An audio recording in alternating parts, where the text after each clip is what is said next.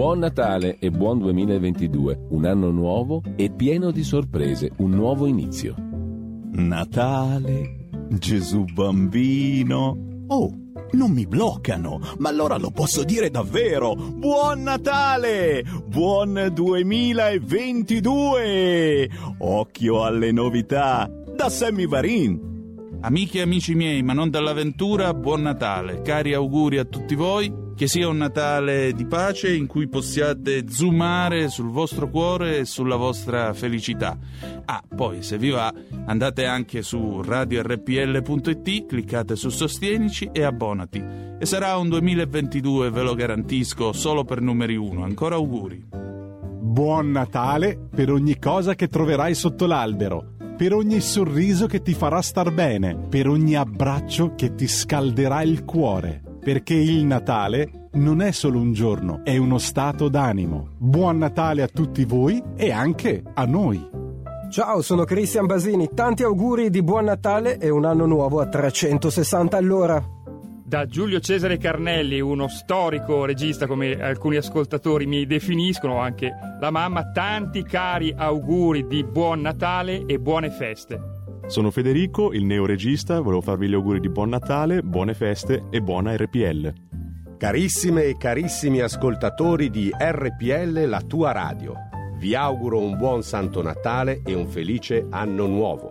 E come amministratore della vostra radio, vi ringrazio di cuore per la grande adesione che state dando alla campagna di abbonamento alla nostra emittente.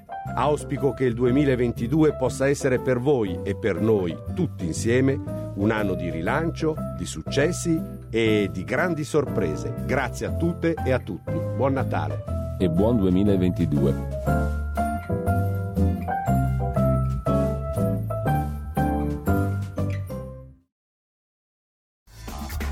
Va ora in onda Filo Diretto. La web TV per la trasmissione in diretta della nostra seduta. Ricordo che all'ordine del giorno reca l'audizione del comandante del reparto comando scuola ufficiale Carabinieri di Roma, colonnello Pasquale Aglieco, che è qui al mio fianco. Buonasera colonnello, io la ringrazio di essere qui con noi questa sera, di aver accettato l'invito della commissione a rendere questa audizione libera. Io ricordo ai presenti e anche a lei che lei aveva a suo tempo chiesto di essere audito, sì. E quindi noi abbiamo un po' aspettato un certo ordine di lavoro della Commissione e oggi l'ascoltiamo molto volentieri per sentire quello che lei ha da dirci.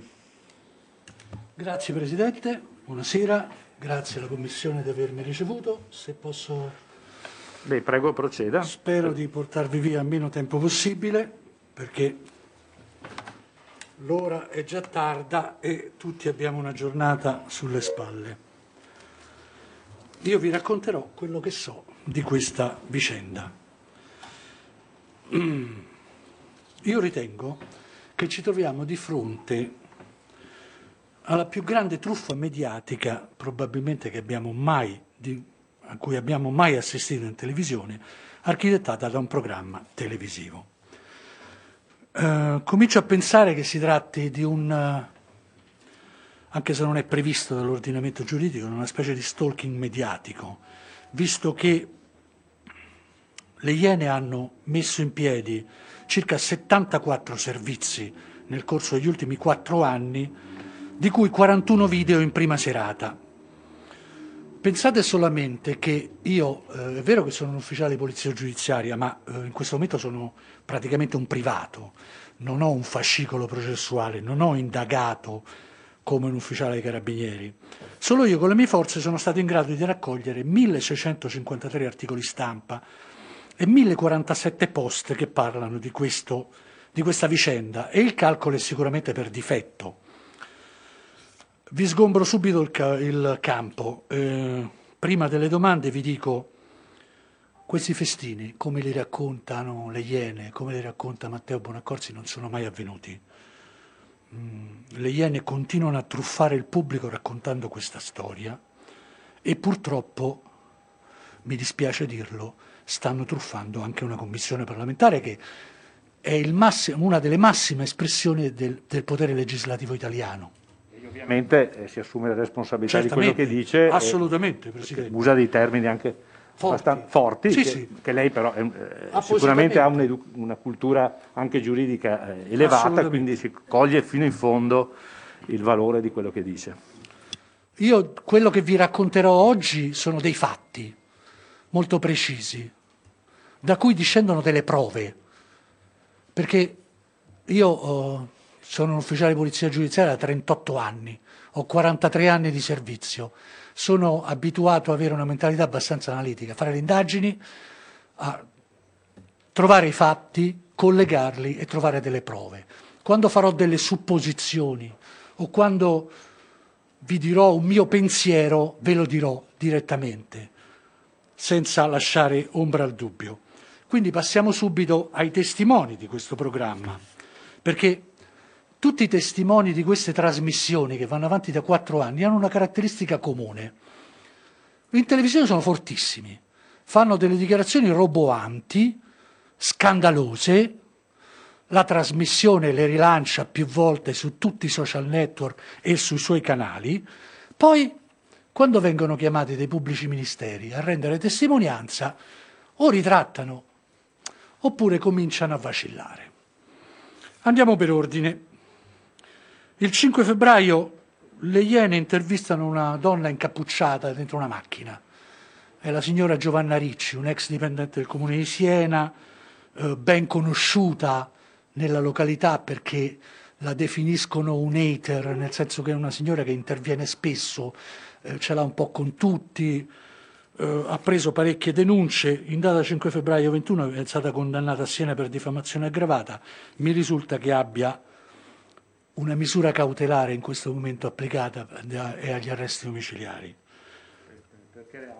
per la diffamazione aggravata e per queste continue diffamazioni che continua a porre in essere sia sui social, cercando di parlare con i giornali, e con le minacce. Ultimamente ha minacciato anche degli avvocati della zona. E questo è il primo testimone delle Iene.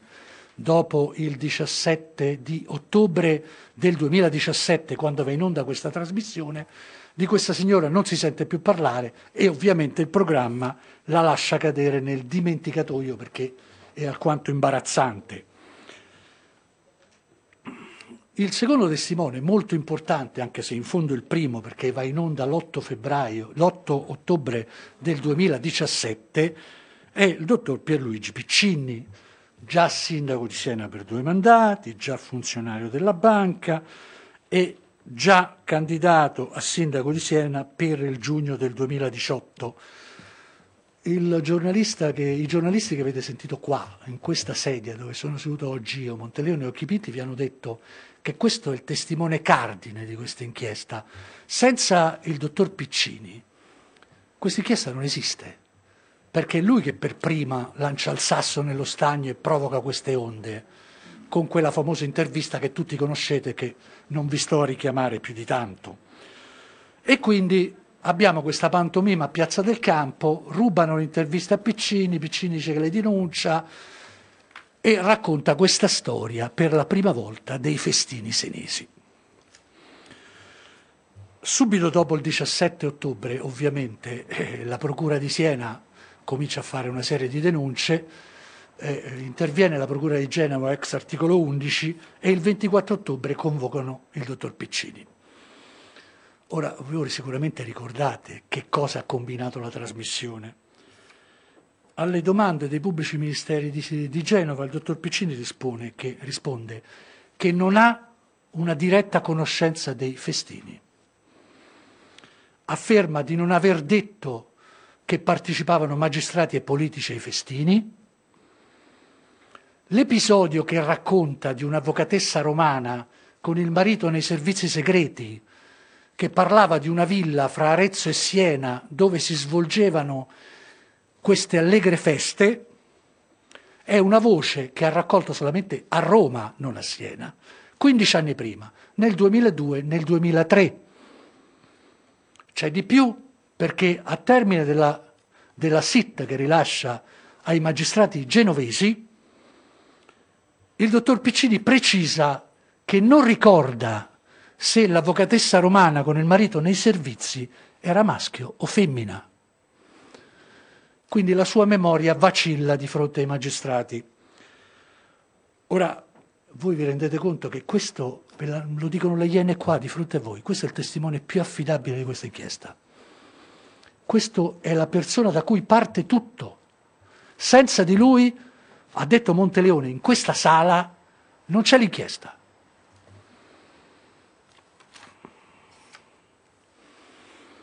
Ora, in un paese probabilmente di diritto anglosassone, l'inchiesta sarebbe finita il 24 ottobre del 2017, ma il nostro è un paese differente. A fronte delle minacce di querela che fa il dottor Piccini direttamente, che si vedono in televisione, non ci sarà mai nessuna causa contro le Iene.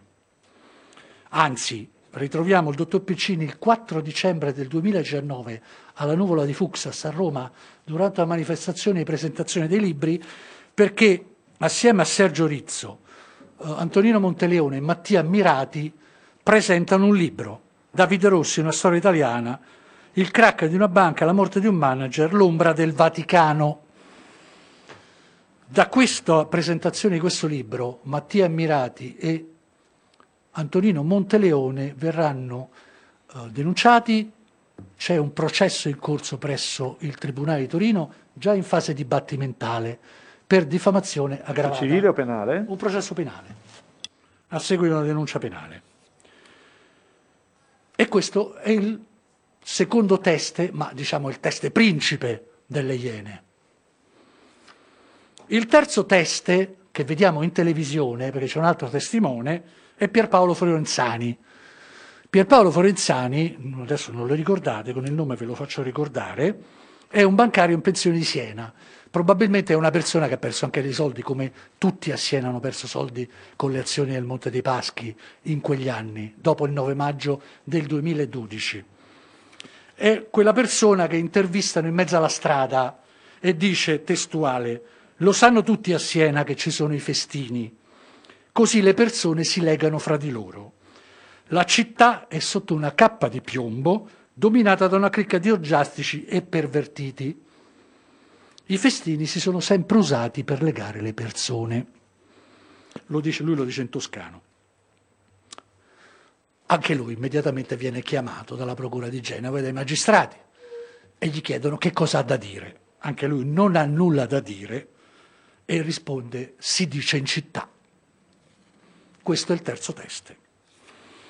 Il quarto teste mi riguarda un po' più da vicino. È la mia ex moglie. Io dal 2010 sono separato da mia moglie, parto per Siena da Roma quando prendo l'incarico, perché io assumo l'incarico di comando provinciale, di comandante provinciale dei Carabinieri il 1 ottobre dell'anno 2010 e terminerò il 26 agosto del 2013. A Siena ho sempre vissuto solo, che mia moglie non mi ha seguito per tutta una serie di ragioni, il matrimonio era già in crisi. Dal 2012 in poi, quando decidiamo di formalizzare la nostra separazione, la mia ex moglie comincia con una decina di querele strumentali che vengono tutte rimesse o archiviate per cercare ovviamente di, è una tecnica, per cercare di ottenere il più possibile in sede divorzile.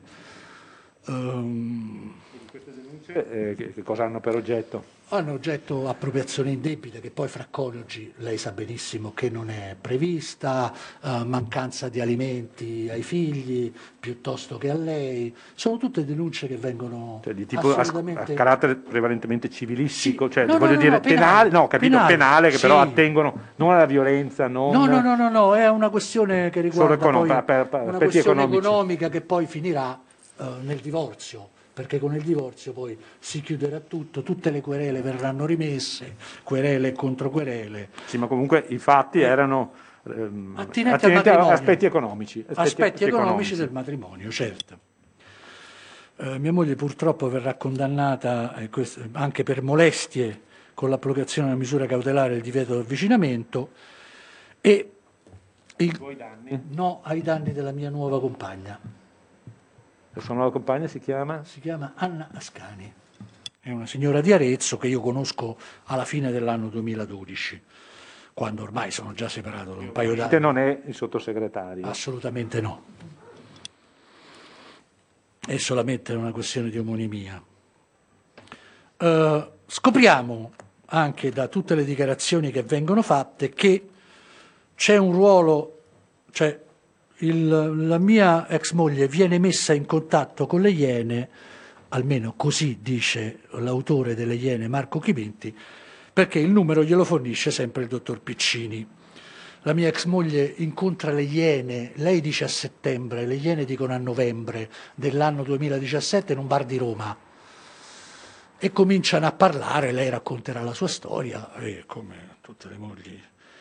La cosa curiosa è che è lei che lascia me, non io che lascio lei per un'altra, però lei è quella arrabbiata, va bene.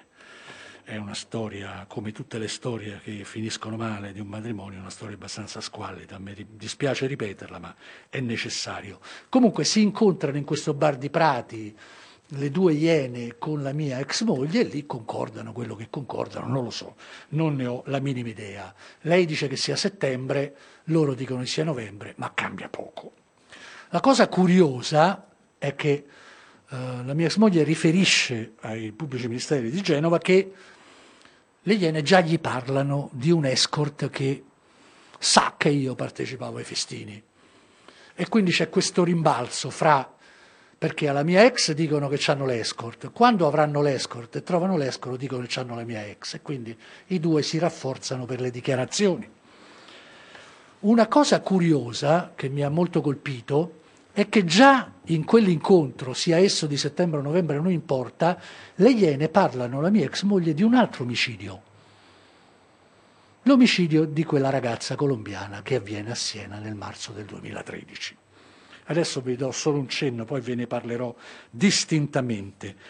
Quindi, voglio dire, la storia è in un certo senso, mi fa pensare che la storia sia già costruita a grandi linee, anche nei dettagli. Mia moglie in video poi l'11 aprile della terza trasmissione Clou delle Iene, l'11 aprile del 2018 quando viene mandata in video, racconta di essere venuta nel mio appartamento, aver fatto una sorta, io la chiamavo una perquisizione, dove dice di aver trovato, dice alle Iene, fruste, manette e indumenti di pelle. Allora, le manette sicuramente c'erano, ma non in appartamento e in macchina, perché fanno parte della strumentazione del lavoro e sono matricolate. Le altre cose non ci sono, e ovviamente anche questo fa parte di una, a parte che uno a casa propria può tenere ciò che vuole, perché tenere anche certe cose non è mica reato, però comunque non c'erano perché io non ho di queste abitudini. Lei ha querelato in ordine a questo? No, no, no. Cioè lei dice, sua moglie ha detto... No, non l'ho mai querelata. E perché non c'è una scelta così? Sì, sì, sì, no, assolutamente. Io ho anche due figli, oggi per fortuna molto grandi. Io ho cercato di rimanere fino all'ultimo il più neutrale possibile. Mi è costato parecchio, ma ce l'ho fatta. E siamo al quarto teste. Finora io di prove non ne vedo, dei festini, non ne vedo. Il quinto test è un po' più complesso, perché all'improvviso compare questo ragazzo colombiano, William Villanueva Correa. Questo ragazzo, cerco di farvela il più breve possibile, è un ragazzo molto problematico che noi arrestiamo il 13 marzo del 2013. Il 2 marzo del 2013 è un sabato, fra le 12 e le 14, una ragazza colombiana, Luselli Molina Camargo, che esercita il mestiere più antico del mondo, viene uccisa in via Vallerozzi a Siena. Noi lo scopriamo il 3 pomeriggio, perché la famiglia che l'aspettava in Spagna chiama delle sue amiche barra colleghe dicendogli: Luselli non ci dà notizie. Le amiche si attivano, alla fine chiamano noi, il mio radiomobile va sul posto, chiama il proprietario di casa che è una copia della casa. Entriamo in questa casa e troviamo una situazione disastrosa. L'omicidio è un omicidio efferatissimo, perché questa persona, cerco di farvela breve possibile, entra in casa, la trova sola, la prende per i capelli, la sbatte più volte con la testa contro le mattonelle del bagno e contro lo specchio. Non vi sto a descrivere la scena, criminis era veramente incredibilmente contaminata da tutto quello che abbiamo trovato, tanto è vero che io entro e mi affaccio solamente per vedere cosa è successo, porto dentro il magistrato con me, che guarda caso il dottor Marini, perché era di turno già il 14 pomeriggio, come è di turno il 18 sera, e gli dico: per carità, non andiamo oltre, perché la situazione è drammatica per tutto quello che c'è fra il bagno e la camera da letto. Tant'è vero che chiudiamo, sigilliamo l'appartamento, chiamiamo l'aiuto della SIS di Firenze, che è la sezione specializzata nelle investigazioni scientifiche di Firenze, che è un po' più attrezzata di quella di Siena, e insieme il giorno successivo procediamo ai rilievi. Nel procedere ai rilievi facciamo le solite, ovviamente portiamo via il cadavere. Ovviamente chiamiamo la polizia mortuaria e il giorno dopo il medico legale provvede all'autopsia.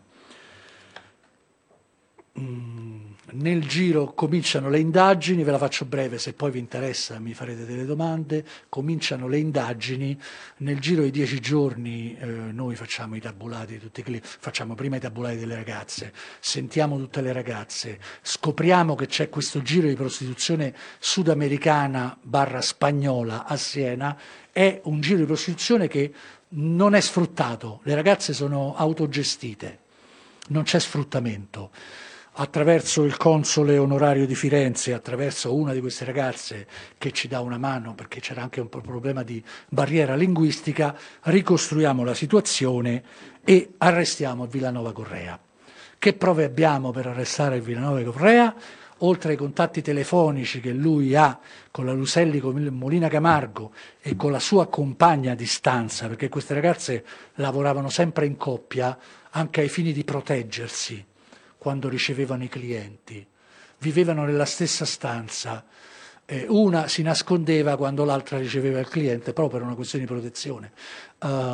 Luselli è sfortunata, cioè non è sfortunata, sì, purtroppo è sfortunata, perché incontra un cliente quando la sua compagna parte per tornare a casa.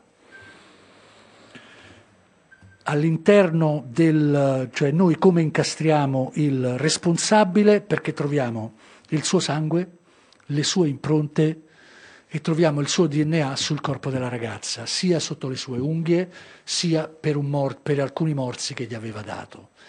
Quindi, voglio dire, io immediatamente, tutti i reperti del lunedì vengono spediti immediatamente al RIS. Il comandante del RIS di Roma è un caro collega, anche un amico, gli raccomando ovviamente la velocità più assoluta per l'urgenza di assicurare un criminale così efferato alla giustizia, e troviamo il Villanueva Correa, senza ombra di dubbio è l'assassino. Mi può dire questo comandante dei RIS di Roma, suo amico? Che era l'allora colonnello Luigi Ripani, oggi generale in congedo. Grazie. Era lui il comandante del RIS di Roma. Nel fare le indagini scopriamo che questo ragazzo si è macchiato anche di un altro delitto prima di uccidere Luselli Molina Camargo, perché aggredisce e tenta di uccidere Giustina Montanara, che è una signora anziana sordomuta che abita fuori da Camollia, e la segue a casa dopo averla incontrata in un bar, e con la scusa di portarle le buste a casa, entra a casa, l'aggredisce, la lascia tramortita, la signora finisce in terapia intensiva, poi per fortuna si salva. Se ho capito bene, le sue impronte erano già segnalate, quindi... Porta con te ovunque RPL, la tua radio. Scarica l'applicazione per smartphone o tablet dal tuo store o dal sito radiorpl.it. Cosa aspetti? Quindi No. Le sue impronte non sono segnali. Noi rileviamo impronte, sangue e DNA sotto le unghie della vittima. Dopodiché le confrontiamo con tutti quelli che sentiamo mentre facciamo le indagini. Ok, quindi non erano già nel vostro archivio? No, non erano già nell'AFIS. E quindi lui si macchia anche di un altro tentato omicidio, sempre a scopo di rapina, perché lo scopo è la rapina. A Luselli Molina Camargo porta via circa 1550 euro. Alla signora Giustina Montanara ruba quel poco d'oro che ha in casa e poi non lo ritroviamo nei compraoro, che ci riconoscono ovviamente chi l'ha portato, chi aveva rubato e l'aveva portato. Ora, già voglio dire, questo io vi ho fatto un quadro il più breve possibile, è un'indagine ovviamente lunga che dura 10 giorni, che impegna tante persone, che fanno tantissimi accertamenti, perché per esempio il Correa ha 6 o 8 schede telefoniche, ha un iPad, usa un computer, poi scopriamo che usa il telefono della stanza dove ha affittato la stanza che non è intestato a lui per fare certe telefonate. Insomma, è un'indagine abbastanza complessa. Noi esaminiamo tutto e in 10 giorni riusciamo a... Ora, perché Le Iene e anche Quarto Grado? Perché l'omicidio della ragazza colombiana è un cavallo di battaglia di Quarto Grado, che anche loro macinano da anni decine di servizi per dimostrare non si è capito cosa. Un giorno Pierangelo Maurizio mi ha detto che l'indagine era sospetta perché era stata troppo veloce. E in 10 giorni dice: come avete fatto a fare tutto? Chiedendomi un'intervista una volta, che io non ho concesso, però l'ho incontrato.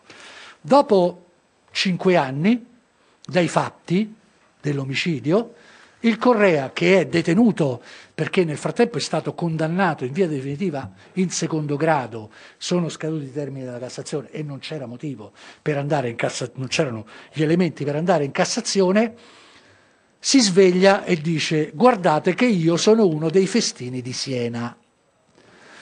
Lì riparte tutta un'attività investigativa, perché ovviamente la pressione mediatica è molto forte, ripartono i magistrati senesi, riparte la polizia giudiziaria, ricominciano gli interrogatori e addirittura mi risulta che la procura di Genova abbia fatto riesaminare tutti i dispositivi del Villanueva Correa nuovamente, questa volta alla polizia postale genovese.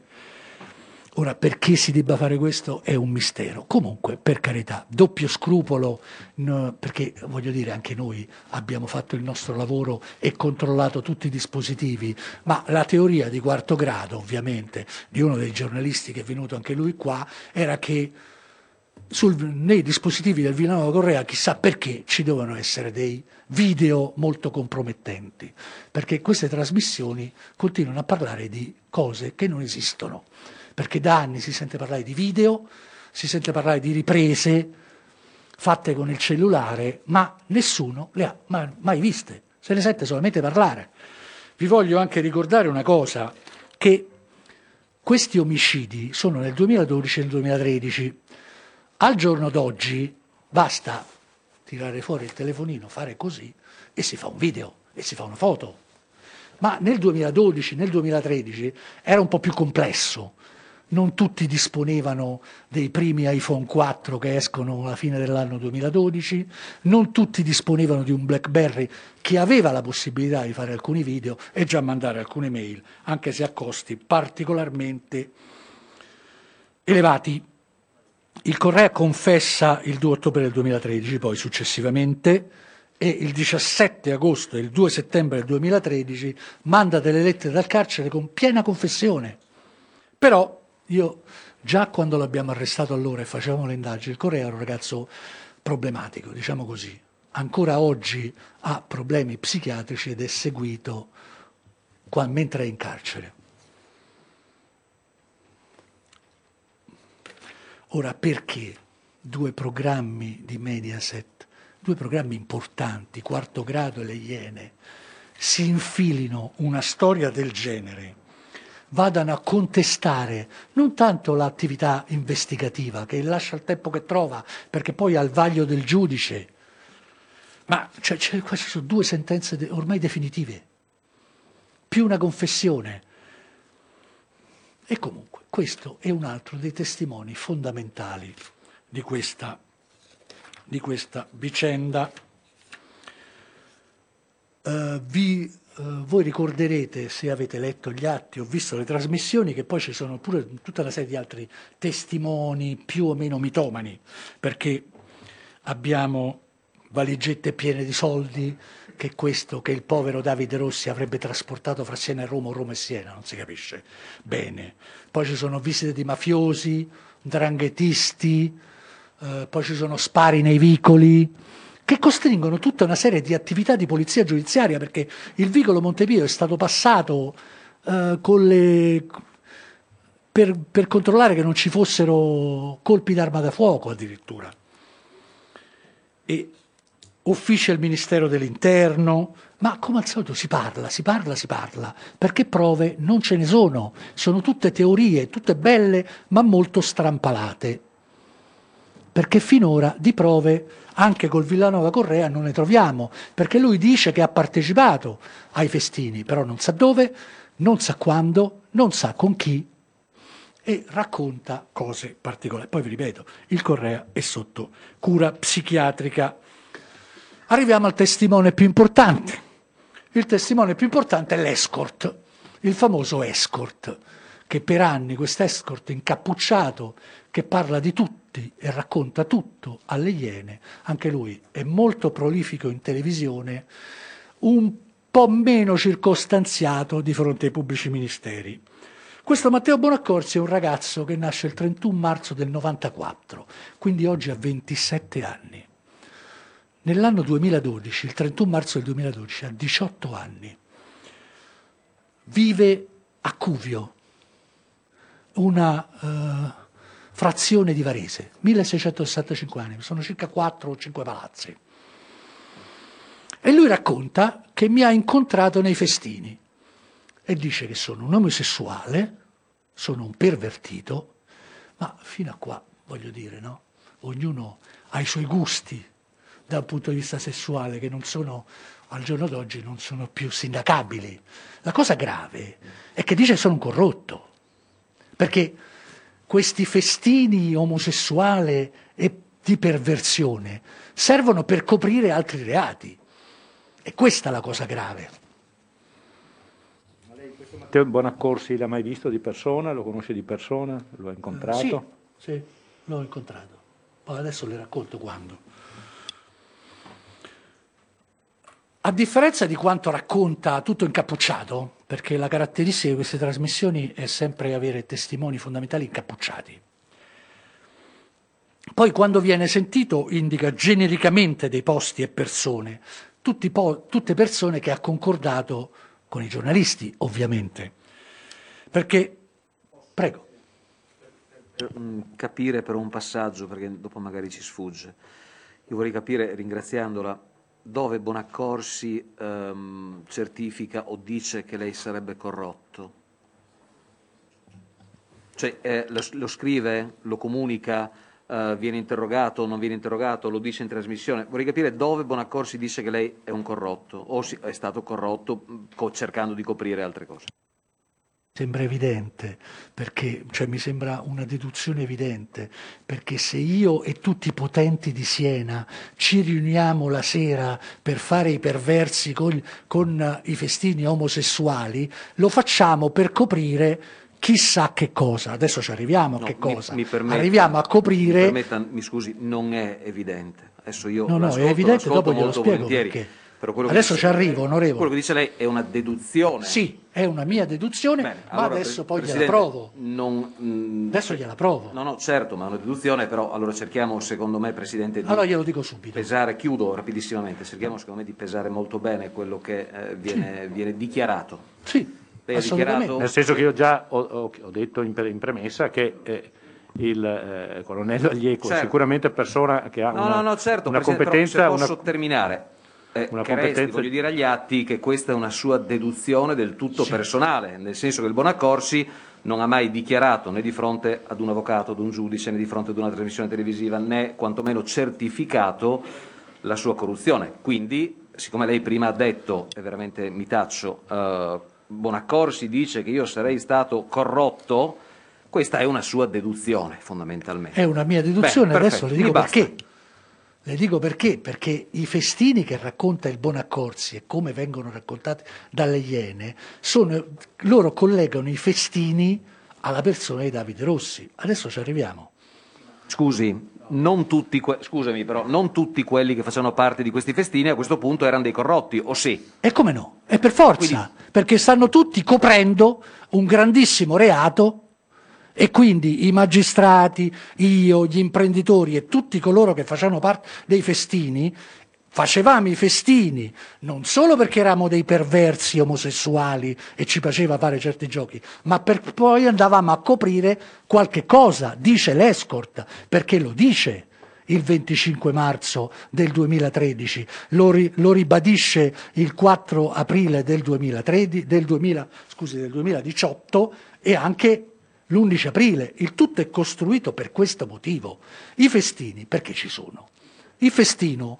dal punto di vista, se noi andiamo a fare un festino domani stasera, finita la commissione tutti quanti, siamo adulti, consenzienti, non mi sembra che ci sia un reato, sia che siamo maschi sia che siamo femmine. Diverso è il concetto se andiamo a fare un festino e poi viene raccontato che in questo festino noi evitiamo di indagare altre situazioni, oppure omettiamo di fare degli atti d'ufficio, come è stato detto per i magistrati e per me, perché altrimenti il festino non funziona, guardate, perché il festino fra adulti e consenzienti non è un problema. Il festino è legato all'omissione d'atti d'ufficio, all'essere corrotti e non aver fatto il proprio dovere. Che poi non lo dica direttamente il Bonaccorsi, ma lo facciano capire le Iene, non è così differente. Comunque, in estrema sintesi, questo ragazzotto di Varese dice: io ho fatto dei festini omosessuali, con consumo di droga di vario genere, cocaina, droghe egiziane varie, per rafforzare quello che sapete, con alcune persone. Ve ne indico solamente quelli che voglio. A seguito di una serie di bombardamenti di foto che ricevo dal giornalista Monteleone, che erano così tanto che mi confondeva, lo dice a verbale. Quindi, voglio dire, sono le sue le parole, non stiamo interpretando niente. Quindi se ne deduce, logicamente, questa è una mia deduzione, che Monteleone e Occhipinti, o chi per loro, che hanno creato questo programma, hanno scelto chi accusare a priori. Si sono procurati le foto, le hanno mandate all'Escort, sì, no, ce l'ho, mi manca, come facevamo da bambini con le figurine. Il Bonaccorsi, nell'intervista televisiva, dice che ha fatto tante feste. È stato sul litorale laziale, è stato in Toscana, è stato a Bologna, è stato a Milano, ma non ci fornisce mai quando, come, dove, con chi.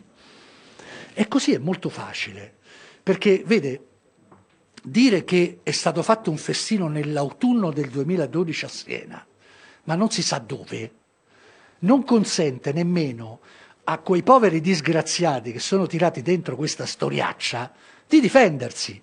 Perché se qualcuno mi dicesse che il 27 novembre del 2012 io ero in un posto a una certa ora con certe persone, probabilmente io, attraverso i miei orari di servizio, le mie agende e i miei impegni, forse riuscirei a difendermi.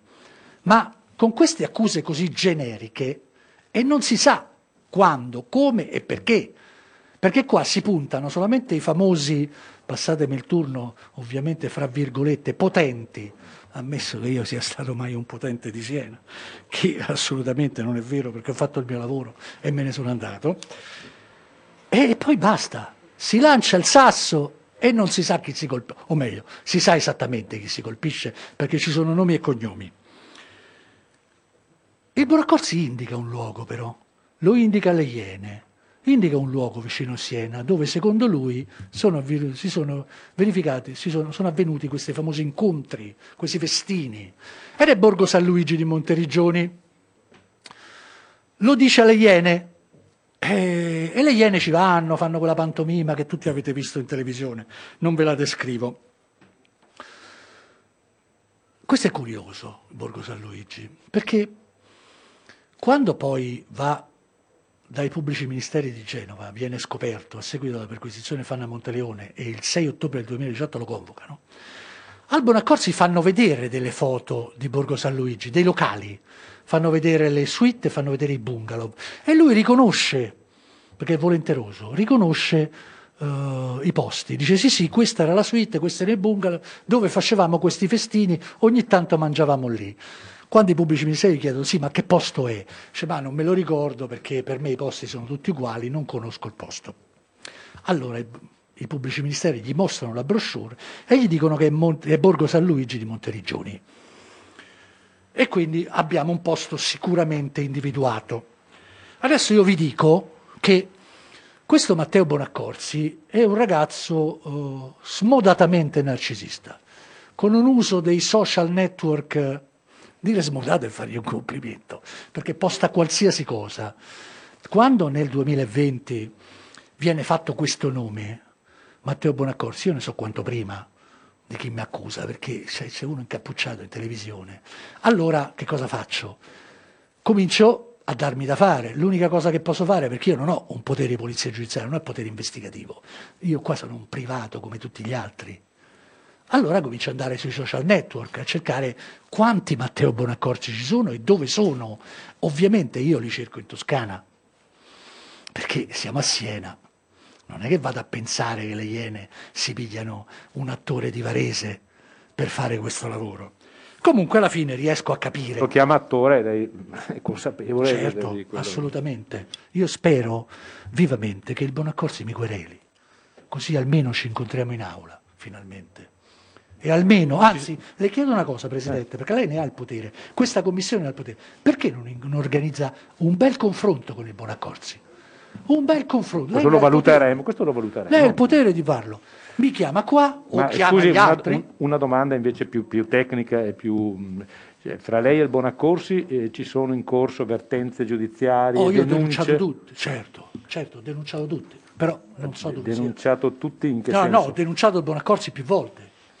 E l'esito di queste... ancora non lo so. Perché l'ho denunciato a Genova, ovviamente, perché ex articolo 11 era Genova competente. Il mese scorso la Procura di Genova ha spostato il fascicolo ad Arezzo. E io non so adesso ancora... Quindi diciamo che, sono ancora in corso. Non ho risposta. Non hanno avuto esito queste... No, dopo un po' di anni. E a sua volta lei, che lei sappia, il Bonaccorsi l'ha querelata? No, io non ho ricevuto niente. Quindi... Il Bonaccorsi, che riconosce il 99% delle persone con cui è stato, dice che però c'erano delle persone a questi festini, non si sa dove, non si sa quando. Riconosce solamente, come vi dicevo, questo Borgo San Luigi. Andando sui social però, scopri che il 6 ottobre del 2018 viene interrogato dai magistrati genovesi e non riconosce la località. O meglio, la riconosce nei luoghi, nelle forme, ma non conosce il nome del posto né dove si trovi. Glielo rivelano i magistrati e dicono è Borgo San Luigi di Monteriggioni, a nord di Siena.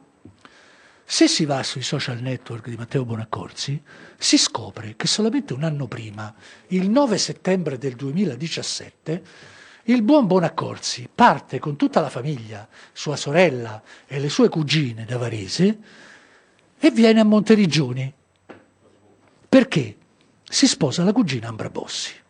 La cugina Ambra Bossi si sposa nel castello di Monteriggioni il 9 settembre 2017. Il Bonaccorsi, che è furbo, non si localizza mai a Borgo San Luigi, si localizza solo a Monteriggioni. Basta aprire i profili delle cugine, della sposa e della sorella e dicono che si tratta di Borgo San Luigi, ovviamente. Ed è pieno di foto del buon Bonaccorsi che, assieme alle cugine e alla sposa, fa il ricevimento di nozze e pernotta a Borgo San Luigi. Ora, perché non lo riveli l'anno dopo ai pubblici ministeri? Qua faccio una deduzione.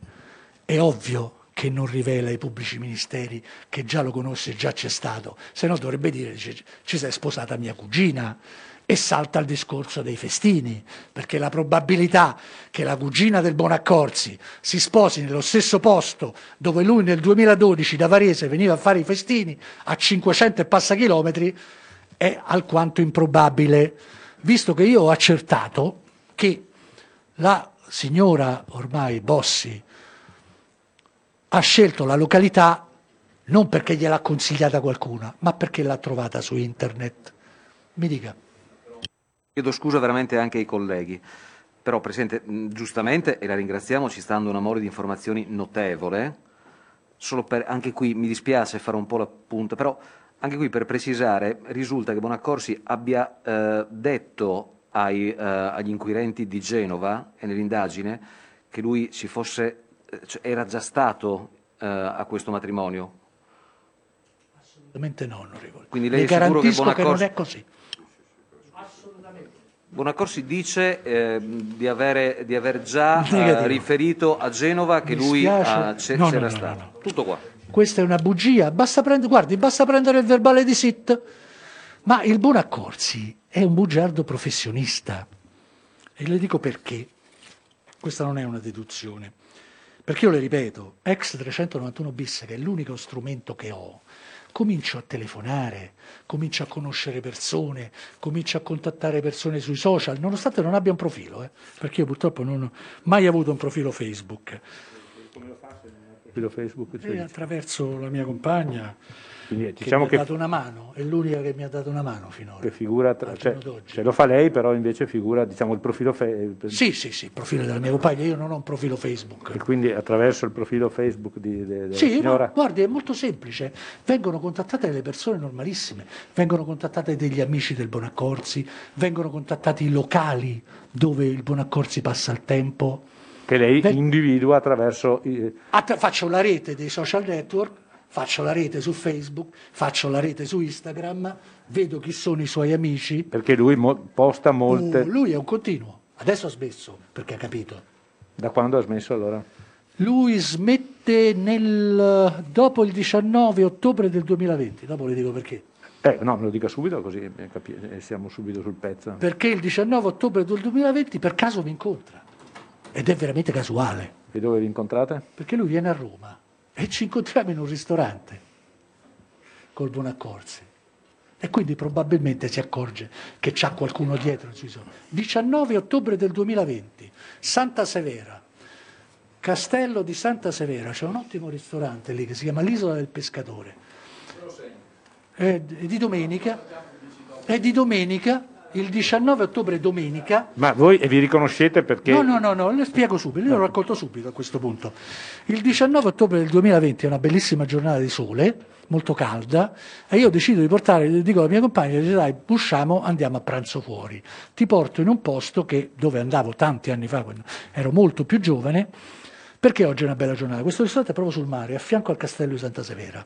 Arriviamo lì intorno all'1 e qualcosa, e troviamo il locale strapieno, perché ovviamente mezza Roma aveva avuto la mia idea, quindi ci mettiamo fuori ad aspettare.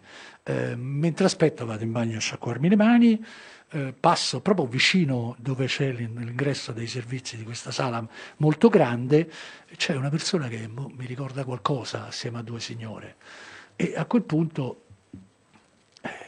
mi si accende la lampadina. Io con il lavoro che faccio sono molto fisionomista. Le facce non me le dimentico, magari mi dimentico un nome, ma le facce non me le dimentico.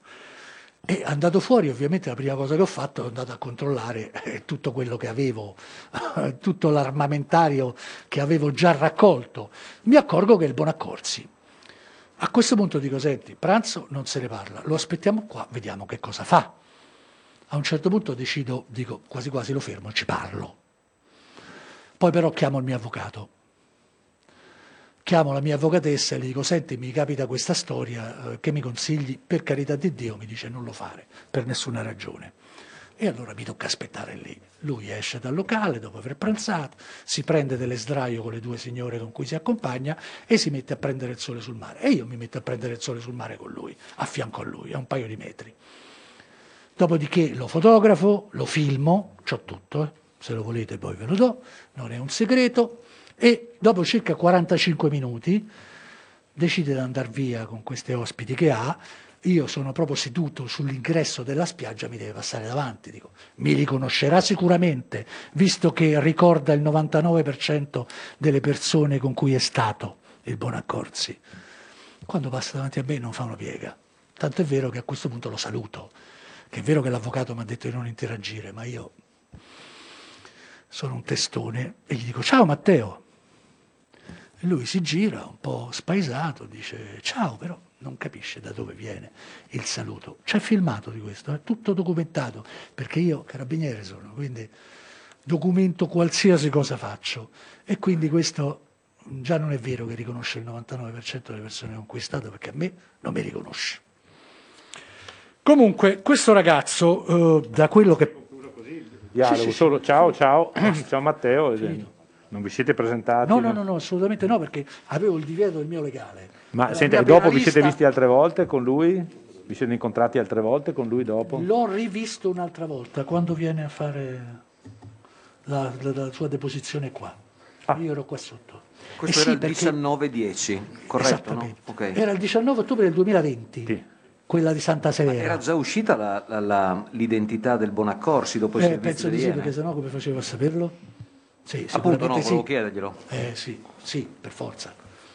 Ma mi spiega questa curiosità che mi ha molto colpito, che cioè, vi siete incontrati dopo l'audizione che ha fatto qui? Certo, Presidente, perché allora io per 4 anni sono stato in balia del vento con qualcuno che mi accusa che ho fatto delle cose terribili, e non le voglio dire, glielo lascio solo immaginare che cosa sono stati questi 4 anni per me, per la mia famiglia. Io ho dei figli grandi, ho dei figli molto grandi che leggono il giornale, io ho delle nipoti addirittura, e ho una madre, ho dei fratelli e ho un sacco di colleghi, e questa cosa è ormai risaputa da tempo. E non è bello per 4 anni andare in giro e sentirsi ridere dietro o fare la battutina, perché gli amici ti conoscono e lo sanno come sei, ma non tutti ti conoscono così bene. Ma torniamo alla... Cioè, però quello che le voglio dire è, quindi io avevo la bisogno, io anche quando lo incontro il 19 ottobre del 2020 al Bonaccorsi, io lo incontro e so che è lui, ma non ne ho la prova ancora. Io non ho la prova che sia proprio lui. Io la prova che sia lui, l'escort che mi accusa, ce l'ho quando viene qua. Perché lo aspetto qua sotto. No, mi sembra che sia un po' cambiata, no, la versione più per... No, no. Scusi, Rizzetto, cioè adesso gestisco io. Ma mi scusi, io ricordo a lei, ma anche alla Commissione, che l'audizione presso questa Commissione del Bonaccorsi era segretata sia... Presidente, voglio dire, un minimo di perspicacia me la conceda. L'unico che viene che non viene nemmeno scritto il nome, che viene segretato anche il nome, chi può essere? Ma guardi, devo dire che dei giornalisti, le posso dire che in quel momento dei giornalisti che mi contattavano mi chiedono, ma è per esempio Pittelli... Io ho tanti anni che faccio questo lavoro. Quindi lei ha avuto una deduzione, come dire, investigativa. Chi me lo può dire? Nessuno, certo. Avete ascoltato Filo Diretto.